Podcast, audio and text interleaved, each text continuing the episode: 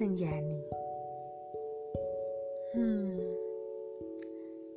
Kupikir di pagi ini merupakan salah satu pagi di mana aku merasa kepedihan, ketidakpastian, dan kegundahan yang sama seperti 1,5 tahun yang lalu.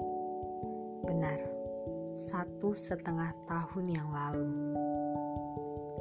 Ini bukan waktu yang sebentar, tapi kepahitan itu terulang kembali di hari ini, tepat hari ini, 4 Juni 2020. Terima kasih telah menyisipkan luka.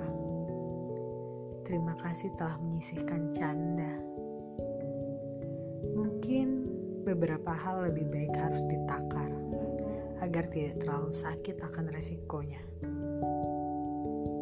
Beberapa hal memang lebih baik dipendam, gak tahu sampai kapan.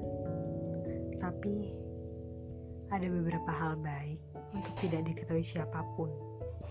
Dan ketika kamu mengetahui hal tersebut, itu hanya menambah kepedihan dan kau tidak akan memikirkan apa-apa selain luka.